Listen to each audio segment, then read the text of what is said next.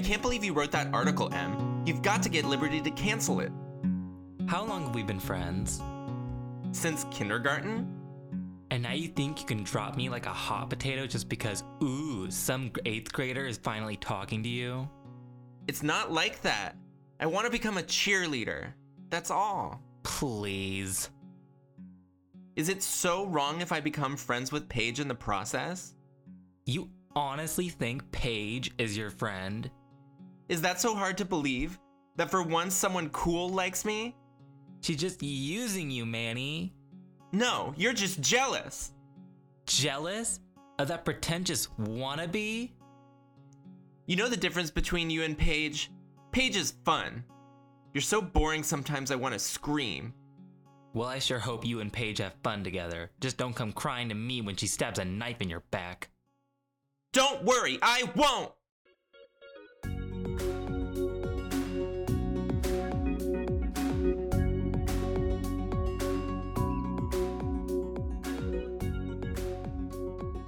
Welcome to Allaboot Degrassi, the show where grown men ship teenage characters together.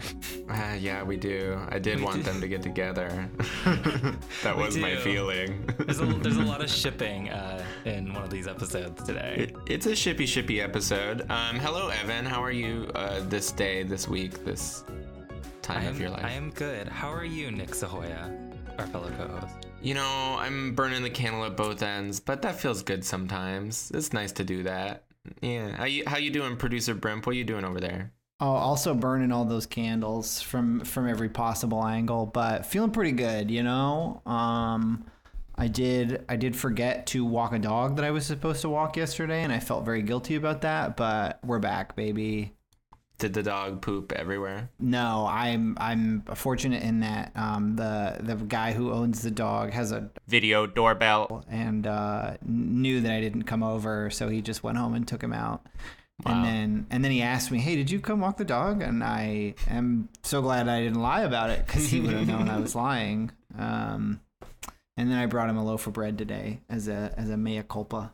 Yeah, that's nice. And even though these episodes that you're listening to, they're very well produced, I will say that the only way I can get Brent to do the podcast producing is if I catch him on my video doorbell, not producing the podcast. That's true.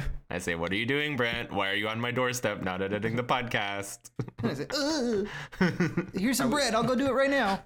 Are we sponsored by video doorbell? Should we be name dropped? Video doorbell.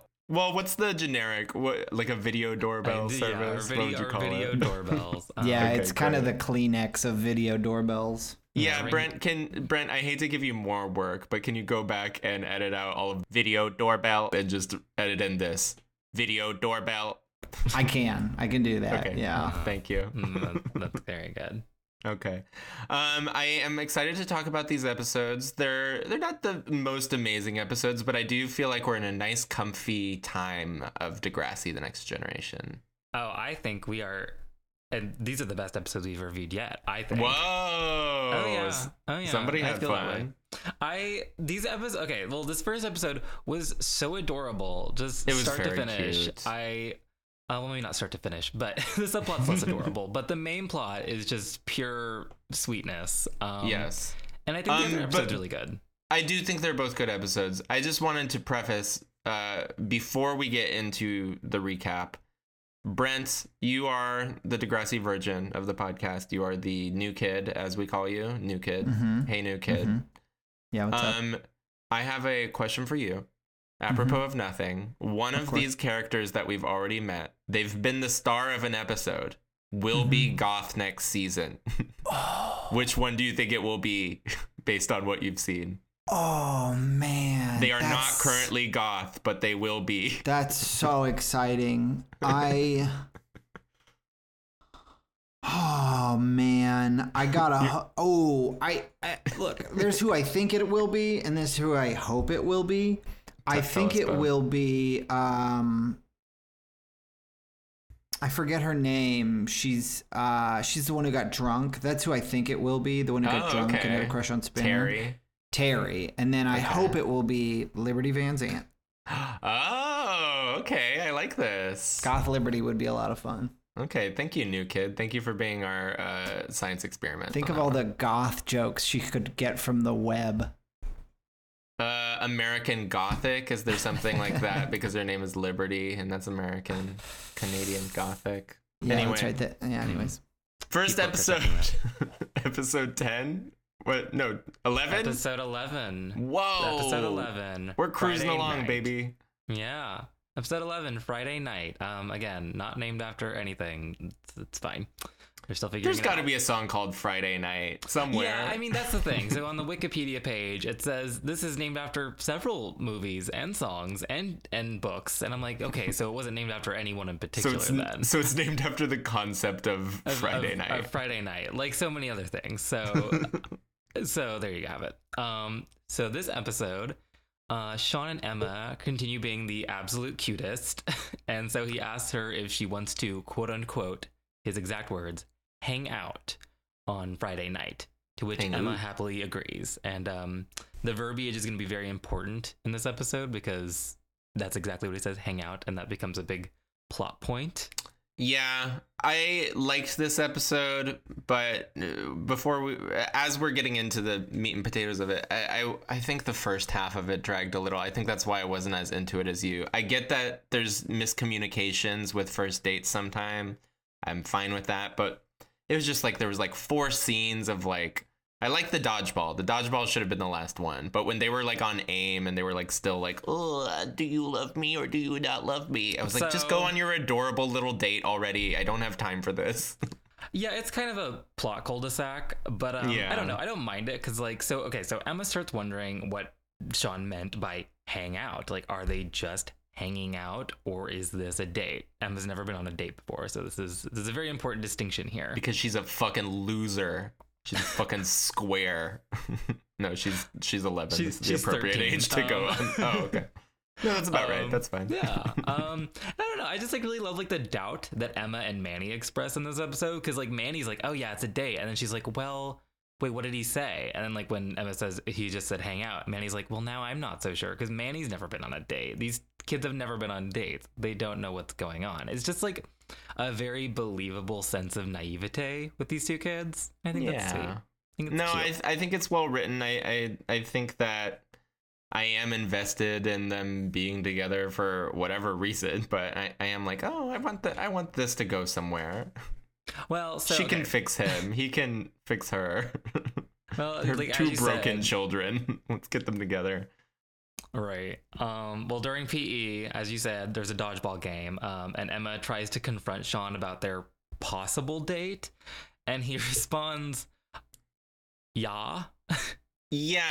I feel like he says "yeah," but then the captions say "yeah." But I think that's just because if they spelled it Y-A-H, it wouldn't be clear that it was like a weird sound that he made. Yeah, because it's kind of like post-verbal almost. It's like it doesn't even really mean anything. He just is like, it's like an utterance, just yeah. And so it was very, very like Cro-Magnon kind of. Yeah, exactly. And obviously this does not assuage Emma's doubts at all. And so then they play this game of dodgeball, and Emma is just like laser focused on hitting Sean in this game. I have some questions about the rules of this dodgeball game. So, okay, like, you played dodgeball in school, right? Yes. Do you remember? I was pretty good at dodgeball. It was one of the few sports I was okay at. Oh, I hated playing dodgeball just because I didn't want to, like, I was always so scared of making a fool out of myself in some way that I, like, deprived myself of a fun time during PE. So I would just, like, walk around the gym. I was one of those kids. But, like, the rules of dodgeball, I'm pretty sure it's been, you know, a decade and a half. But I think that it's, like, if you catch the ball that the person throws at you, then they're out, right? The person who threw it is out. Yes. That's at least the rules in the dodgeball movie, Dodgeball: A True Underdog Story. Those are competitive rules. Those are competitive. That's a competitive game they play. That's the league. So I'm going to go with, I think we should go with dodgeball movie rules. But like in the game, they're just like throwing the ball back and forth, and like no one's getting out. Like you keep catching it, but then you just keep throwing it back. And like when Emma first throws the ball at Sean, the other team just like hands it back to her, like try again. And I'm just confused by this. Yeah, I think it was in service of the character dynamics, and they were ignoring the fact that rules exist. Yeah. They just had to hit this beat. They're like, Emma's mad. Emma's pissed. Yeah, I mean, Dodgeball is a good way to get out your aggression. So I like it in theory, but I agree. This is not accurate with Dodgeball rules. It is not. Lazy writing. Boo. Well, boo Grassy. More like boo Grassy. Well, I have to dock points because, yeah, the verisimilitude is not there. But so later on, after Emma has tried to wallop Sean and Dodgeball, Paige overhears Emma and Manny talking about Sean and her boy problems, and Paige offers to help. Oh my God. These two episodes really are the duality of Paige Michaelchuk, because she could not be more wonderful in this episode, and she could not be more fucking backstabbing snake woman in the next episode. I love it. She's so dynamic. That's why Paige is great. We love Paige. Yeah, she says, and I quote, I love the line. She says, because Emma's like, oh, she tries to like rebuff Paige's help. And she says, hun, your thing for Sean is more obvious than Heather Sinclair's bargain basement nose job, which is just classic Paige. Yeah, and classic Heather Sinclair, too. Classic Heather Sinclair just being a rotted skank. A real trollop, that one. So Paige like reassures her that Sean was definitely asking her on a date in his own aloof, brusque, monosyllabic Cro-Magnon fashion. Yeah. And it's good. It's like Paige is like really the MVP of Degrassi at this point.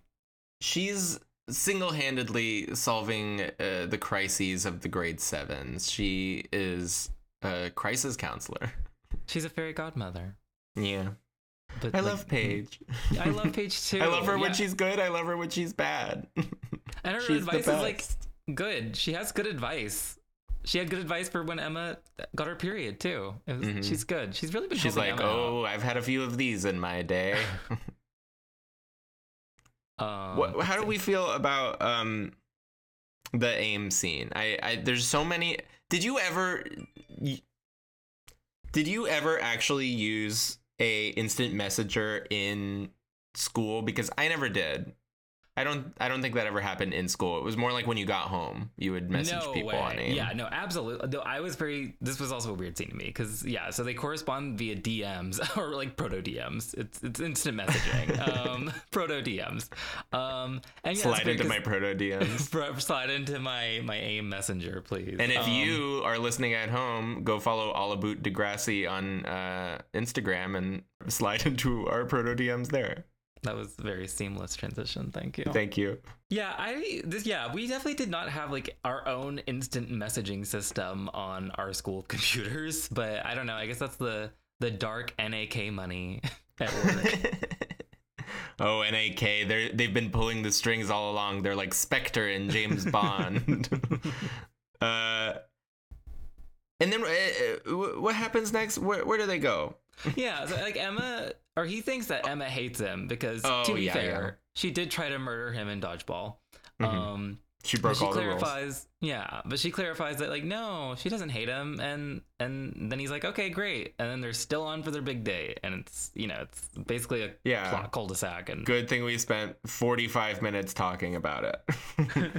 But it is cute It's very cute. It's very cute. It's just cuter when they actually go on the date. The whole episode could have been the date, but I feel like chronologically they were like the beginning half of the B plot takes place at school. So we've got to like artificially slow down this more interesting A plot. Even though I liked the B plot. The B plot was fine. Yeah, there's some timeline issues that they had to work out. So that's why we get this sort of like will they, won't they in the first half. But so they go on their date. Sean picks Emma up at embarrassing picture with Spike. Yeah, Spike. She takes a Polaroid. Yeah. Oh, I miss it. And then Emma gets shat upon by a bird. Yeah. And I don't know. I feel like if that's going to happen, it's good that it happened like less than a block away from your house. Right. They literally she just did a 180 and went right back home and changed. So yeah, it's like, it's not like she had to like get back on the bus or like they had to like go to a store and like buy a new sweater. Mm-hmm. It was like, oh, this is a pretty quick fix. Yeah. It's just, I mean, it's embarrassing. Right. Sure. But she's feeling very vulnerable. I almost got shot on by a bird the other day. He missed, but it landed like right in front of me. It was when I was crossing the street, Sunset Boulevard, and he was sitting on a lamp post. That'll happen. He almost got me. Did you ever get shit on? I have never been shat on by a bird or otherwise, I don't think. Brent, any poop on you? I don't think I've ever been pooped on by a bird. If I have, it was, not a very notable. It was not notable enough to remember. Oh, maybe you just got a mist. Yeah, well, I've definitely been like walking around and been like, ugh, what? You ever had that happen where you're just like, ugh, what's that? And it's like, I don't know, maybe it's a little fleck of bird shit. I don't know. But I've never had that like full like look up and catch it in the eyeball. This bird also like maybe had a big meal because there was a lot of shit on it. On Emma's sweater. Do you remember your first date?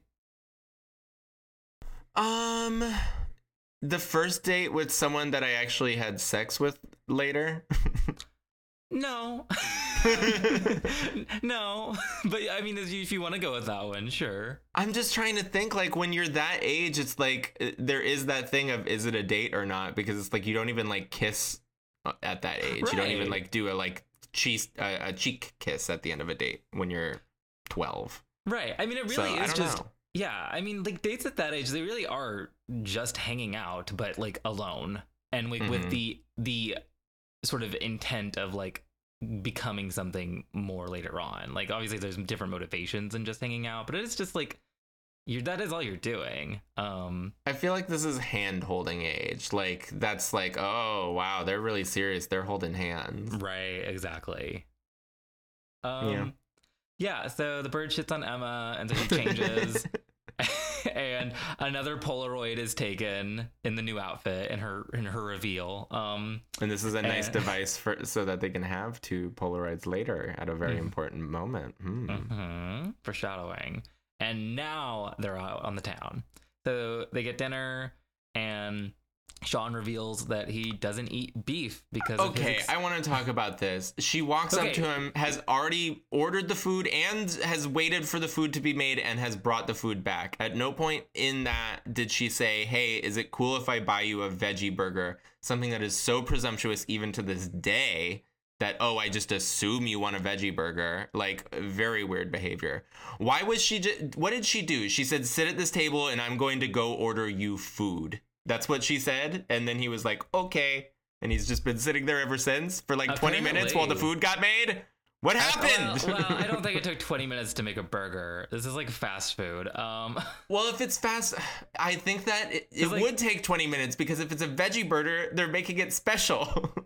I think this took a while. If it's a veggie burger, they just have the patties on hand, like any other burger patty. You gotta fry it up.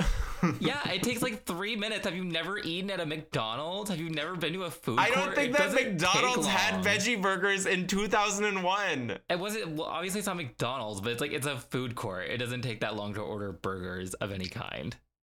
I don't believe it. Anyways, okay, so to disclose, Nick has like anti-vegetarian bias. So I married he's not even vegetarian. He's like a faker. He eats fish and eggs. Yeah, pescatarian. Okay, they're valid. Yeah, so, they matter. Pescatarian lives do matter. Yes. Yeah, so Sean reveals that he doesn't eat beef because of his experience living on a farm and seeing cows get slaughtered. Which is, of course, just like music to Emma's ears because we all know she's a diehard vegetarian. So I thought it was very gross. I thought it was very gross when she had the sauce on her mouth. That was so nasty. I don't like watching people eat. I hate watching people eat on show. Like, I'm just be like messy, and when they get stuff on their faces, it really just like triggers something like feral and visceral in me. I don't enjoy it. I felt like Paul Rudd in Wet Hot American Summer, where he's like, "Oh, you got barbecue sauce on your face. I don't like you anymore." I haven't seen that movie. Oh, it's funny. That's the recent one, right? Like from the last decade? No, it's very old. Oh, it's the old one? Because I know there was like one recently. There was a Netflix show. Yeah. Oh, was it a show? Netflix, where you can also watch Degrassi Next Class. You sure can. Catch us in 5 years. We're discussing Degrassi Next Class. I hope that we're so old and still doing this. Aww. Yeah. This is the kind of partnership to last forever. There's so much of it. We could just keep going. By the time we get to the end, I'm sure there will be a new Degrassi on. I mean, that's the plan. HBO is supposed to do that. So they better. Yeah. What are they waiting for? I mean, anyway, we'll see. I don't know. They're acquisitions. We got to get into this. We haven't even touched the B plot. Yeah. Let's wrap up this date discussion.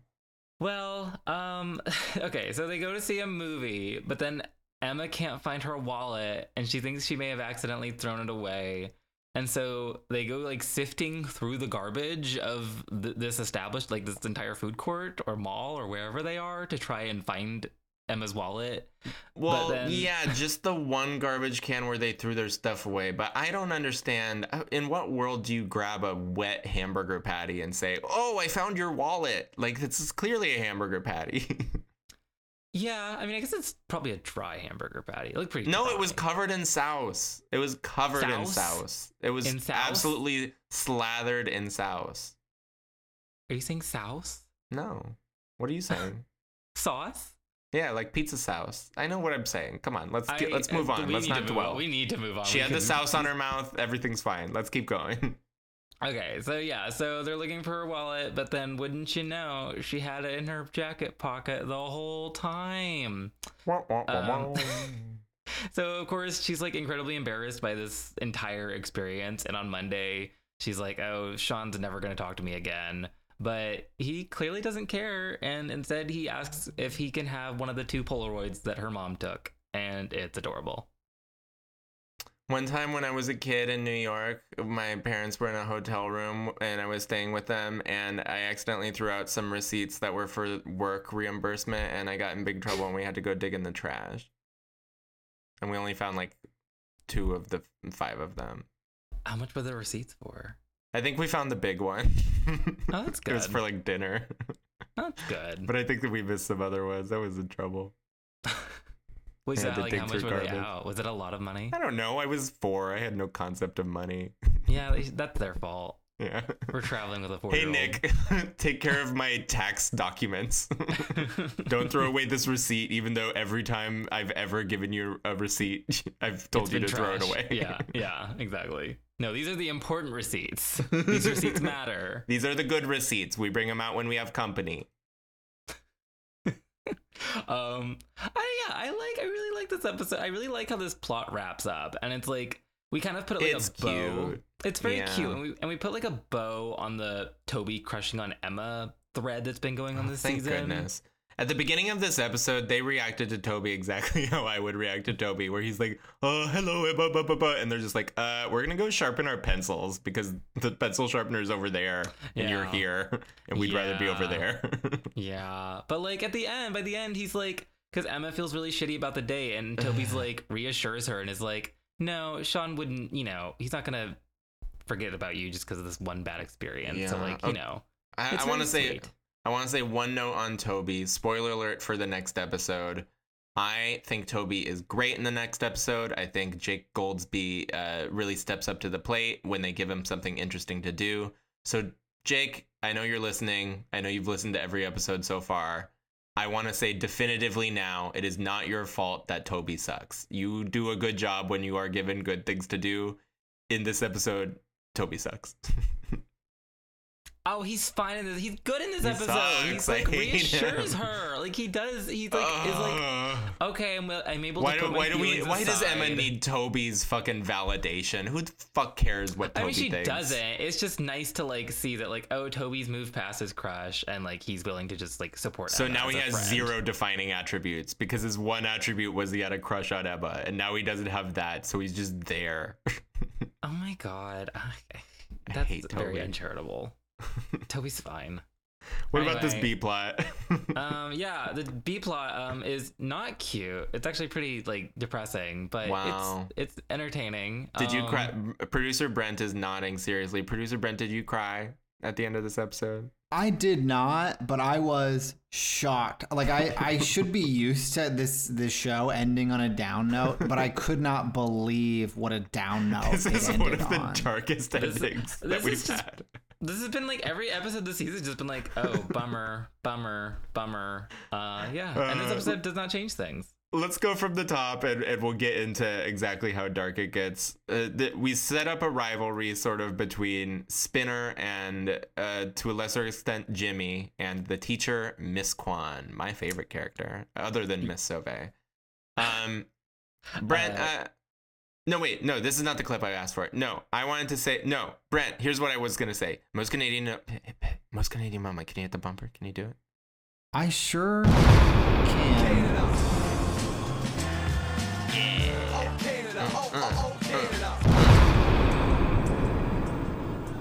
Boom. Okay. Spinner is listening to music in class, probably a Canadian band, we don't know for sure. And Miss Kwan hears the tapping of his pencil, and she says, "Sorry, but whoever is making that noise, can you please desist?" Desist? Is that a word? Yeah. Desist? I'm cease and desist. Yeah. Cease and desist. Okay. Yeah. Oh, so sorry. Whoever's making that noise, please desist. Still sounds weird. And it's not just that she says sorry the way Canadians say sorry. It's that she is making a scolding demand and beginning it with an apology. Very Canadian indeed. That's the most Canadian moment of the episode. Yeah, she has a really short fuse this episode, which we'll learn more about as it goes on. Hashtag Miss Kwan was right. The one time she went too far was not by saying, "Hey, Jimmy and Ashley, stop making out." Let's get into that. Okay, we'll get into it. We'll get there. So, yeah. So Miss Kwan gives Spinner detention for listening to music during class, even though she breaks his Discman. Did you ever listen to music in class? Probably. Definitely. I mean, yeah, at some point. I have very distinct memories of listening to Nirvana during science class when I was about 14. I was probably listening to J-pop, knowing my age then. Do you like Miyabi? Oh, who's that? Oh, I'm so much older than you. Okay. Oh, I mostly listened to Utada Hikaru and... Is she the Kingdom Hearts lady? She is the Kingdom Hearts lady. I like her. Yeah, she's great. I still listen to her to this day.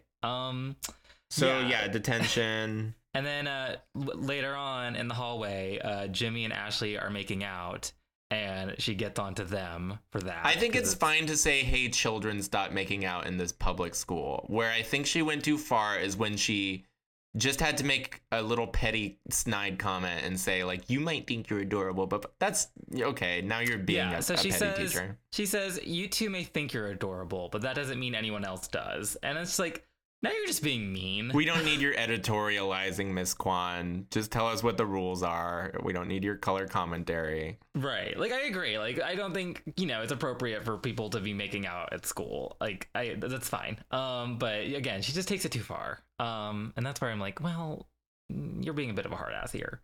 Yeah. But so this is like, again, tensions are like, roiling here. So after this, Spinner does a little while Kwan is out of the room, Spinner does a little speech making fun of her. It's not a very funny speech. He doesn't do a very good job of roasting her. Yeah, he's doing a bit, and Jimmy's doing the bit too, where they're just mocking her basically. It's not very funny, but it's not very funny. But you know what was fucking funny? You know what was fucking funny? When Miss Kwan came in and said word for word what Spinner just said, I was like, "Fuck yes, slay queen, yas yas, work mama boots." I thought it was so savage. I mean, it was, but I mean, I'm kind of confused. So okay, so she's meeting with Principal Radich. But then, she's able to hear everything they're saying because Principal Radich has, a direct, as it's described in the episode, a direct link to the classroom, through the intercom. I guess some of those intercoms are reversible, but, how did she get back so fast from the office? And also, were they just listening in the whole time, just in case they decided to talk shit, while she was having her meeting with her? I don't know. There's, I'm a bit confused about this contrivance, personally. It was a stretch. It didn't make a lot of sense. No, but that's okay. But because of this behavior, Jimmy is also sentenced to detention. And in detention, they decide tonight equals revenge. Yeah, they make a pact to get vengeance. And once again, Jimmy Drake proves what a fucking better actor he is, because Spinner passes that note and he's like, doopy doop doop. And Drake's like, yes, I'm a real person. I'm nodding. Oh, come on. Spinner's fine. He's supposed to be a meathead. And he is. He's very good at being a meathead. You have to be smart to play dumb. That's my comment. And I know I just called a child stupid. Yeah, you're calling his actor stupid. Sorry. I think he's fine. I don't know anything about him, but he's fine. So this squad is teaching night school. Yeah, so we find out she teaches adult night courses to ESL students, which is just like, that's so sweet. It's so sweet. So nice. What a nice lady. That's very sweet of her. Even though she's like clearly overworked, but whatever. So she's teaching this night class, and Jimmy and Spinner ruin her night by using the intercom to disrupt her class. And then they order what like appears to be like a dozen boxes of chicken wings under her name, which I'm confused about why it's chicken wings, but I think that they don't have pizza in Canada. I think that's... That's what Domino's sells. There's just no pizza. Just they only sell the chicken wings. I like to imagine that when Miss Kwan goes to investigate the intercom sound, that the adult ESL students are just all cheating. They're like, okay, so what you got for the first one? I can't remember that conjugation. And then they all passed. And they all got chicken. It was a pretty fun night at night school, honestly. Yeah, right? Yeah, it's cute. They all chip in for the chicken that she did not order. And the one guy who says, I eat the chicken, I will eat the chicken, I ate the chicken. He was fucking comedy star of the episode. What great timing. Well done. We thank you for your conjugation, sir. But then to top it all off, Jimmy and Spinner, they egg Miss Kwan's car. And then she comes out to find the car, and she just breaks down crying. And at this point, she's going for her Canadian Emmy. I really feel for her in this moment. It was rough. Yeah, it's like a very humanizing moment for her. Like, this is the first time we've ever seen her like break down this whole show. And so back at school on Monday, Spinner is like bragging about making Miss Kwan cry, which is shitty. And Ashley rightfully calls him out on like how shitty that is. But then Principal Radich enters and tells them that he'll be filling in for Miss Kwan for the rest of the term, which is weird. Because I don't know. Do principals fill in for teachers? I actually do think sometimes that happens. Like if they don't have a reliable sub that can do like a full term, like maybe the principal doesn't have that much going on. I don't know. Maybe. I guess. He used to teach in the Degrassi High and Degrassi Junior High. He was a teacher. So. Oh, was he really? Yes. Oh, I didn't know that. Yeah. Maybe he did know that, and I forgot. Yeah, I completely forgot about that. Wow. There you go. Oh, and unfortunately, the trip to Stratford is canceled. What? We don't get to go to Stratford? Yeah, they were going to Stratford for a Shakespeare festival, was it? What is it? It was like a specifically like Romeo and Juliet performance. No, but what is Stratford? I don't know. It's supposed to be a school? That's the most Canadian moment. They go to Stratford, or they're excited about going to Stratford. Well, I think that it... Can you not say Stanford? Is it a... That's still, they're not going to Stanford. Where are they going? What is Stratford? It's a place in Canada. It's not obviously. A real place. It is Stratford, Ontario, home of the Stratford Festival, a Shakespeare festival. Okay, fine. Thank you. Thank you for doing some research on this, producer Brent. Yeah, I withdraw my objection. Thank you for not boldly stating that a place does not exist without doing any research. Well, the fucking school that Paige is trying to get in, and then she gets high and she can't go to the school. That's a fake school. So I thought this was also a fake school. This is season 6. We're not talking about that. So we find out that Miss Kwan's husband. I'm gonna mute my mic and smash some things in my room. So we find out that Miss Kwan's husband has been sick with an undisclosed illness of some sort, and the stress of that plus being overworked has become too much for her, which causes Spinner and Jimmy to feel super fucking guilty for their behavior, as they should. And this is the scene that the episode ends with, and it's a bummer. This is a bummer. It's pretty sad. It's. I do like this subplot though, as much of a bummer as it is. I think it was good. I think we're going to talk about it now. This is the end of this particular episode summary. I think this episode does not go there, but maybe in the last couple 30 seconds, it kind of goes there a little bit. So I don't know. I don't think it goes there. It doesn't fully go there. It flirts with going there. I just like how it humanizes Miss Kwan and like teachers in general. And like, I feel like, especially as a kid, but just in general, like I feel like we have a tendency to just like not really recognize that people exist outside of the role they play in our lives. Like, there's like a whole person. Oh, so what you're saying is you would like to see what Miss Kwan's life is like outside of Degrassi, like perhaps when she gets cocktails with Miss Sauvé. Anyway, we're going to talk about the next episode in a second. Let's go on a little break real quick.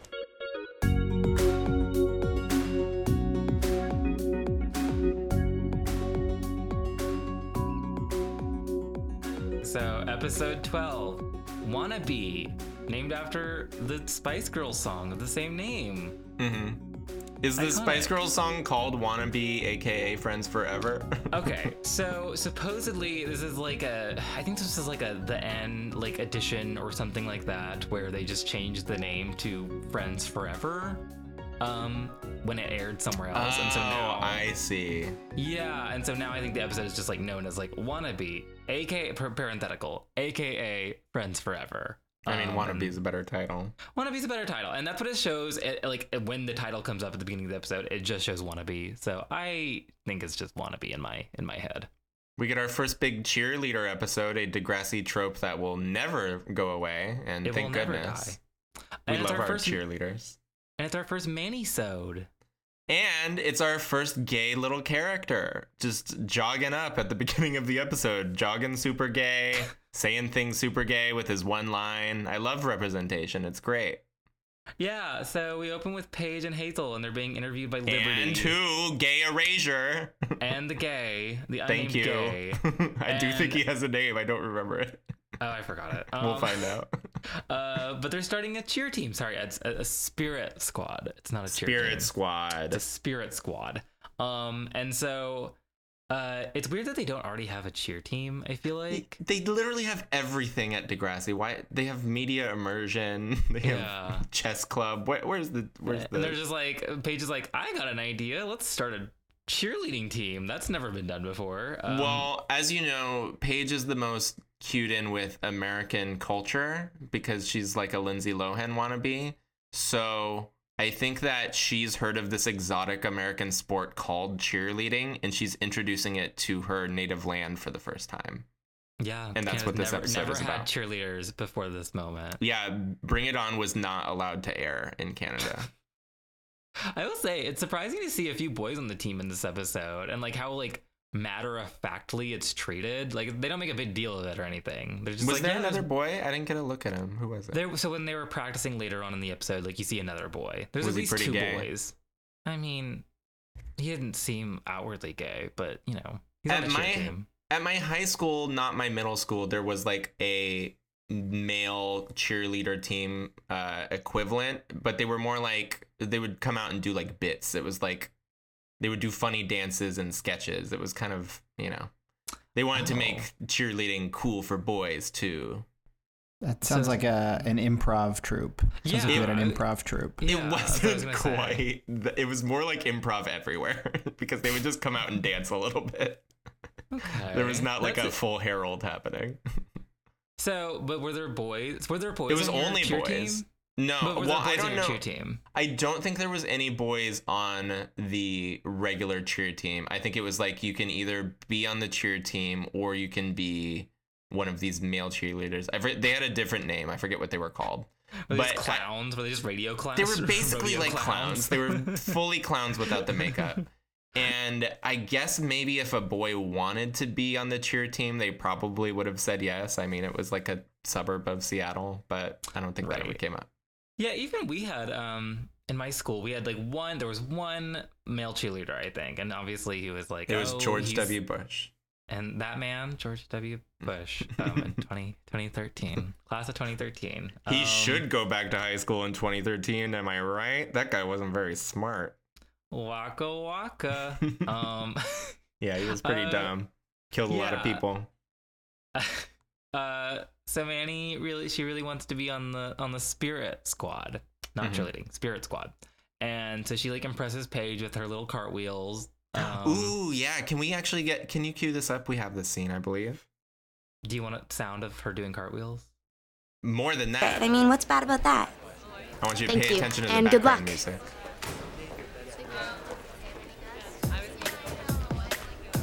Can I help you?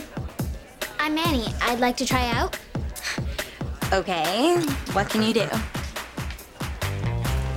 And she does some little flippies, little effortless cartwheels. Nanny, sweetie, sign right here. So what I wanted to draw attention to was this is the cheerleading music that will stay with the show for almost a decade. Spoiler alert, when Holly J. Sinclair is head cheerleader, this is still the music in the background. This one little audio clip that's like maybe 30 seconds long, and I just would like to call attention to it. Oh, if it ain't broke, don't fix it. I mean, it's a perfect song. Why would you change it? Yeah. You have your little hand claps, like that evokes cheerleading. Like it's perfect. I feel like one time they use it for something other than cheerleading, and then they're like, oops, no, this is just the cheerleading song. We made a mistake. Right. Yeah, that's what it sounds like to me. I think Madonna got her LUV Madonna song from... it's fine. Never mind. Let's just keep going. You know that song? No. Okay, it's fine. So, yeah, Manny's really interested in joining the cheerleading... Well, the Spirit Squad, excuse me. But Emma is having none of this cheerleading bullshit because she thinks it's sexist and Degrassi shouldn't even have a cheer team. Yeah. And she might even write an op-ed about it. I did like the part where Manny was like, you're not going to write another article, are you? I just feel like everyone's like living under constant threat of Emma's articles, of her editorializing. Yeah, this is another case of Emma. Like, she's not entirely wrong, but she just is like such a moralistic jerk about it. It's a little first wave feminist, right? Like telling women how to be proper feminists or whatever. I felt weird about it. It's very second wave feminist. Like it's very that's like the one. Like yeah, like you're being a sex object and like you don't have agency, but it's like, I don't know, if women want to choose to be sex objects, then, you know, I don't think... Or men. I don't think, like, I think there's some meat on the bone of her argument as far as, like, the sexualization of cheerleaders and their uniforms, and, like, why do they have to wear short skirts, and, you know, like, I think that's very fair.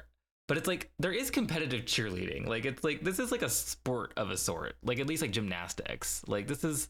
an endeavor that I think is like fine. I'm probably just ignorant. How much artistry is there in cheerleading? Because it seems to me like there's like 3 or 4 moves, and they're just. I don't think it's artistry. Around. I think it's more just like it's more like athletics. I guess There's quite a bit of physical demand in what they do. So I agree with that. Yeah, so it's like, again, like, I think it's fine. I mean, again, I understand Emma's point, but she just goes about making it in such a noxious way that it's hard to, you know, it's hard to root for her. But Manny tells Paige and Hazel about Emma's potential crusade and her article. And so they decide to hang out with her after school. And then Emma calls while they're hanging out, and Manny lies and says that she's sick, which is just like always a like, don't do that. Yeah. It's very I'm sick. Yeah. But Emma buys it until apparently like Manny's phone has like the best receiver, most powerful receiver of all time. I think what it was Paige was talking loud on purpose because she's such a shit stirrer. She was like yelling so that Emma would hear that Paige was in Manny's room. It literally sounds like Paige is on the phone with Emma when you hear it on Emma's end. Well, if you watch from a different angle, you can see her pick up another phone in the living room and just say that into the phone.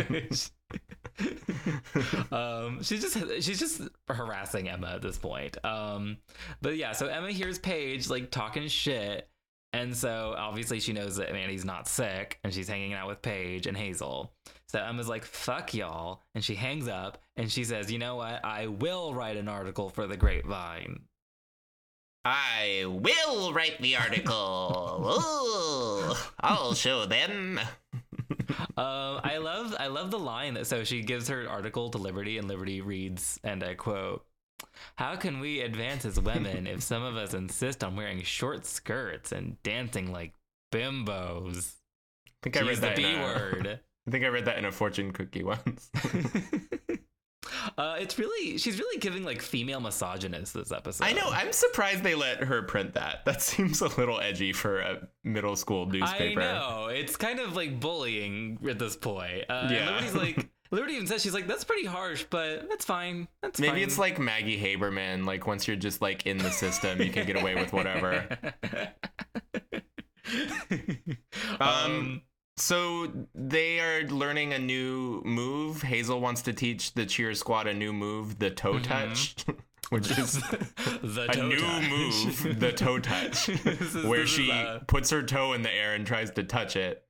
And then Paige hilariously is like, "That was pretty good, but I bet Manny could do it better." And then Manny does do it better, and she like does it into a split, and we get the cheerleading song again. Yeah, I love, like, Paige is just like, let me just intentionally stir the pot with my, like, ostensible best friend, Hazel. Like, Hazel got done dirty. Oh, poor Hazel. I know. This is only her, this is, like, her second episode with lines. Exactly, yeah. She gets stabbed in the fucking back by her best friend. What happened? Sorry.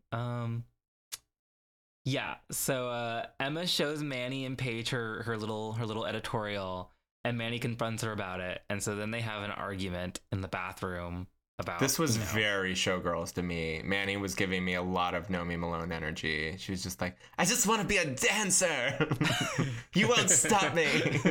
So very... Emma is the Molly, right? Emma is either the rich dancer. What's her name? Is that Molly? Or is Molly her friend who picks her up at the truck stop? Yeah, Molly's her friend who she treats like shit. Yeah, I guess Emma would be Molly then, yes. Yeah, Emma's the Molly. Emma's definitely not a Crystal Connors. Paige is Crystal Connors. Okay, wait. Now we've got to do this. This will be a meme that I put on the Allaboot Degrassi. I mean, you really can kind of just like one-to-one be like, these are like they all make sense. Who is Kyle MacLachlan? Oh, I guess there's no Kyle MacLachlan. No, there is. Come on. Is it Jimmy? Is it Spinner? No. Is it Sean? No. There's no Kyle MacLachlan. Okay. I'm gonna prove there's a Kyle MacLachlan. I will find one. It's JT. It's totally JT. But I like this scene because it kind of reveals that the tension between Emma and Manny is like, it's like not so much about cheerleading. I mean, it is. It's about cheerleading. But it's also more about like Manny's frustrations with Emma. And then Emma feeling like Manny's abandoning her for like the cool kids. Yeah. Which is a much more sympathetic motivation than like I think cheerleaders are regressive. Yeah. And the article does get printed, but Manny sees that Paige and Hazel are taking all of the papers, which are apparently all in one big stack. That's just the one place where you get the paper.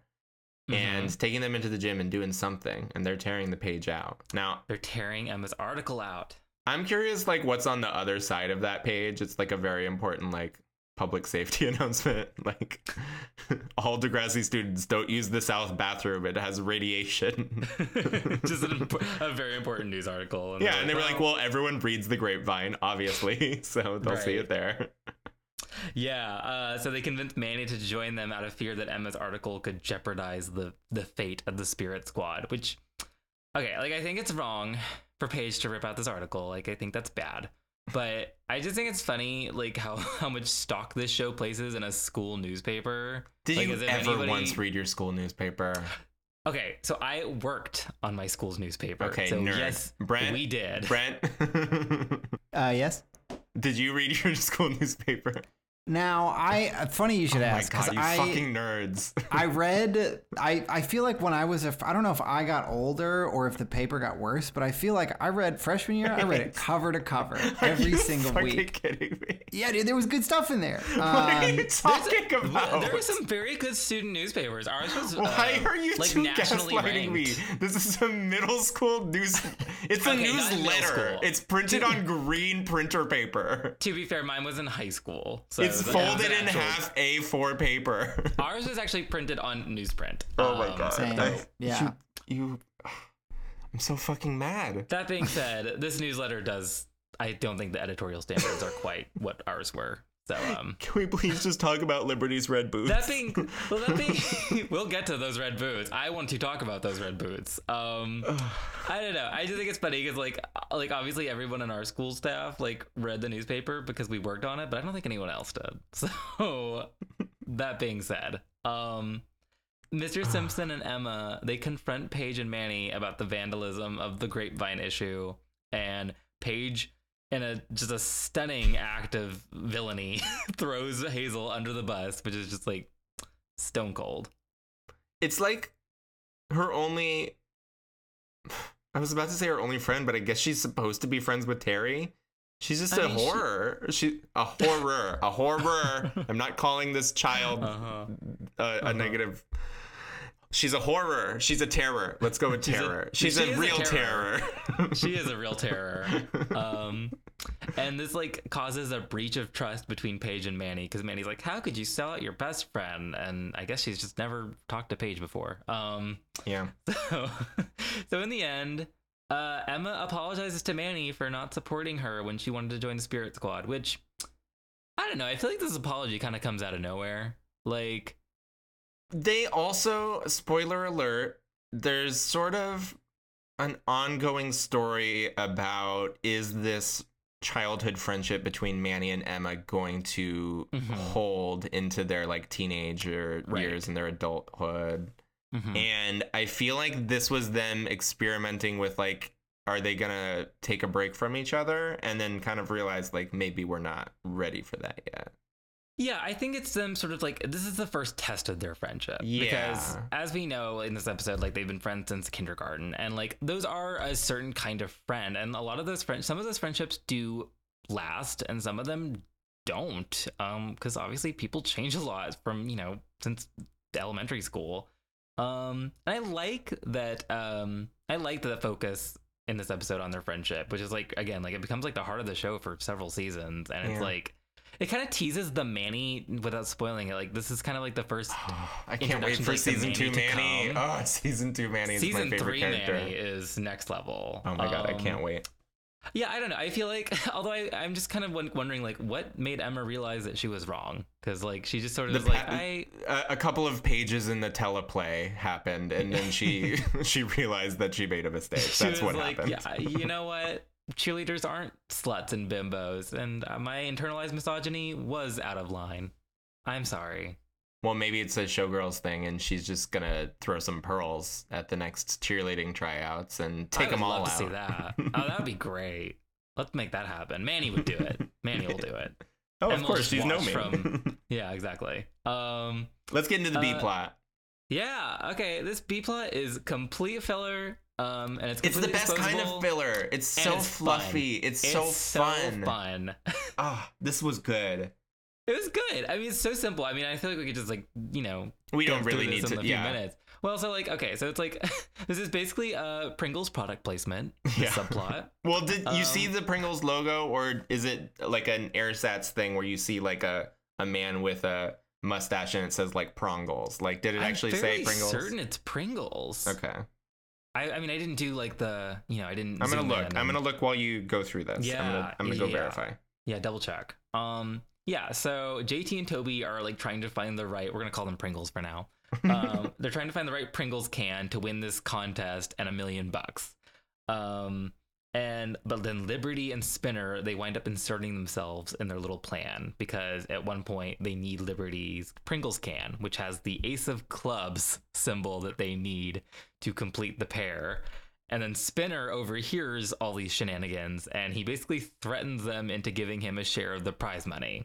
So this is our subplot. But wouldn't you know it, JT can't find the Ace of Spades that he's been hoarding. So Toby is giving away his electronics, because his Game Gear. His Game Gear, which is like a 10-year-old system at this point, so like not that unreasonable to give it away. It burns through AA batteries like fucking crazy. So yeah, get rid of that thing. Wait, do you have one of those? No, I never had a Game Gear. My friend had a Game Gear, so I would play it when I was over at his house, and I had fun with it, but It didn't have Pokemon. It didn't have Mega Man. It didn't have the games I wanted to be playing. What did it have on it? Pokemon?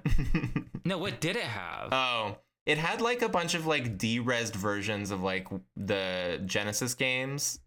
And okay. They would run at a slower frame rate and there wouldn't be like anything in the background and they would be really crappy.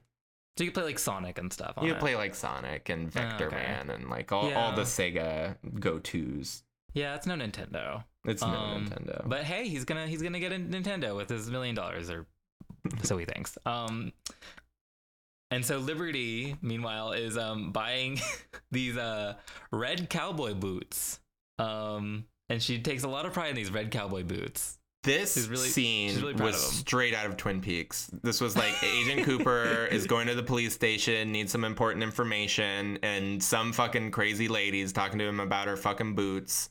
And what I really love later is there's a shot with absolutely no fanfare where you just see the red boots like walking down the hallway. You assume it's Liberty. I had never noticed it before, but it was very funny. Well, I love this scene because we first see her red boots, and this is like the one scene in the episode where like our subplot and our main plot collide, and it's when Emma's giving her article to Liberty. And Liberty, we see her, and her boots are propped up on her table like some lawyer in Texas. And it's just very fun. She takes a lot of pride in these red cowboy boots, and I just think it's very cute. But then she and Toby find out that JT has lost the can, and they're all understandably really pissed off. But then JT remembers that the can was in his locker, and so then they look through his locker, and he finds the can, and it's the wrong can, because JT is a dum-dum. The end. Yeah. I mean, it's a good fake out. I think all the elements of here are good. It's an unlikely team, and I kind of like seeing them all together. Yeah. You get some new dynamics. Yeah. And I'm sort of critical of all of these characters at one point or another, other than JT. And I found that they just made a nice little stew together.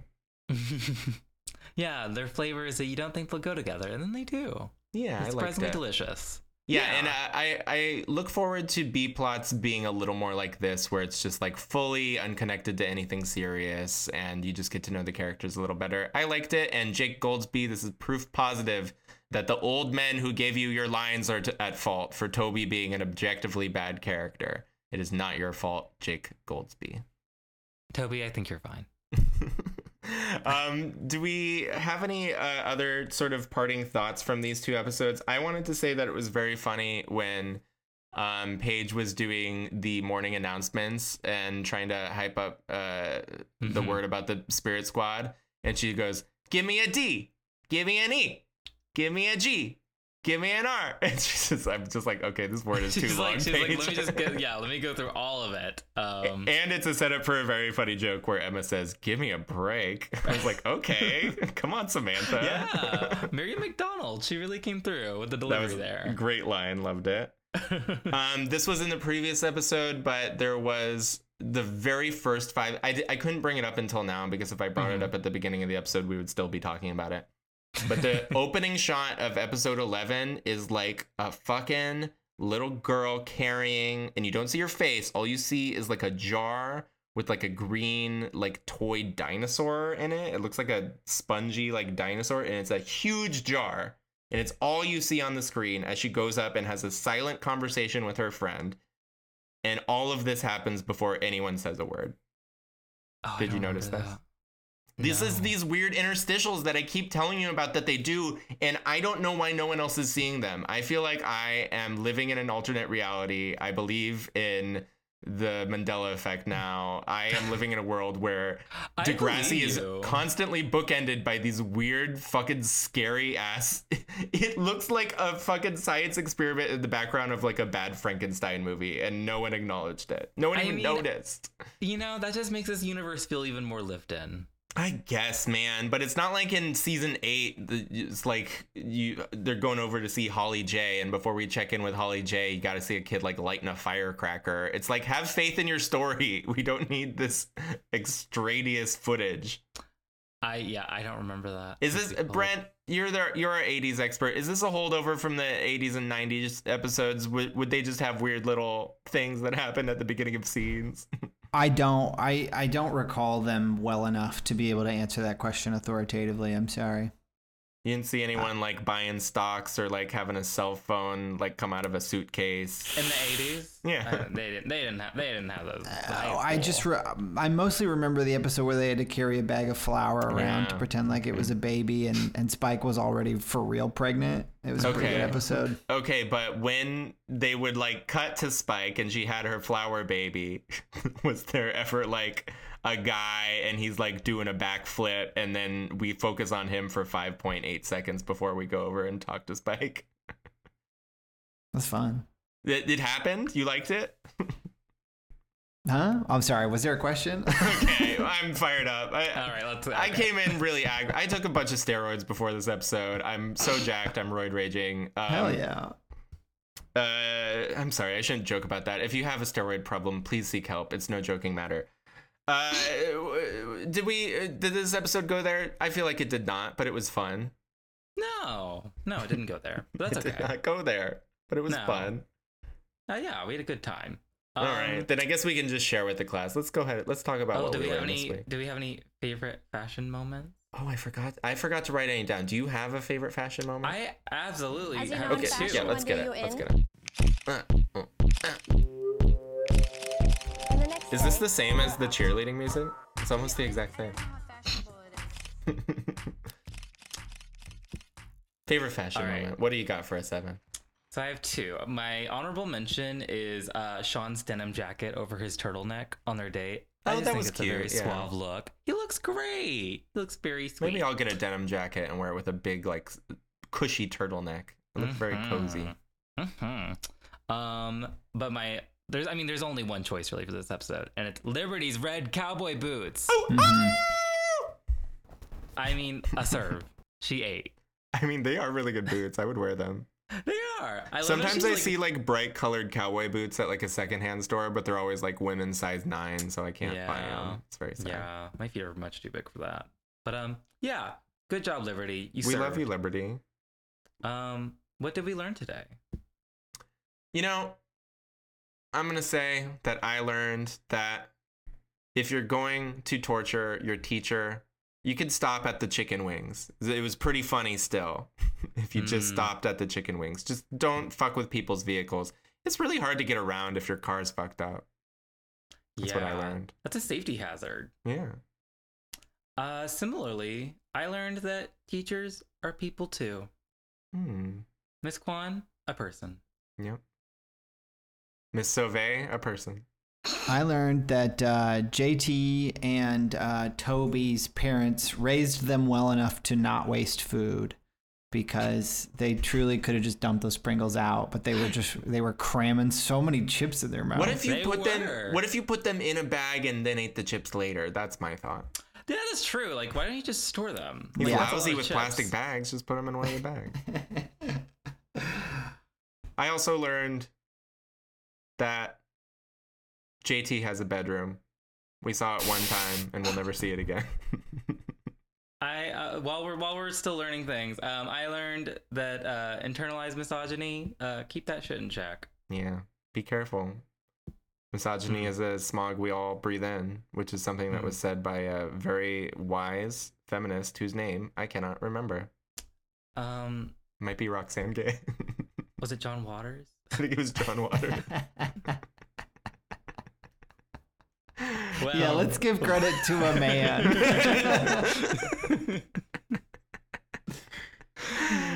On that note, I think we've all lost our minds. This was a truly unhinged episode, but I had fun. I always have fun. I had a great time. This is the first time I had fun. But maybe next week we'll have just as much fun. Okay. Yeah, thank you all for listening to this just truly unhinged chaos. Yeah, and go follow Allaboot Degrassi on Instagram. Share our Degrassi memes. We love you. Goodbye. Au revoir.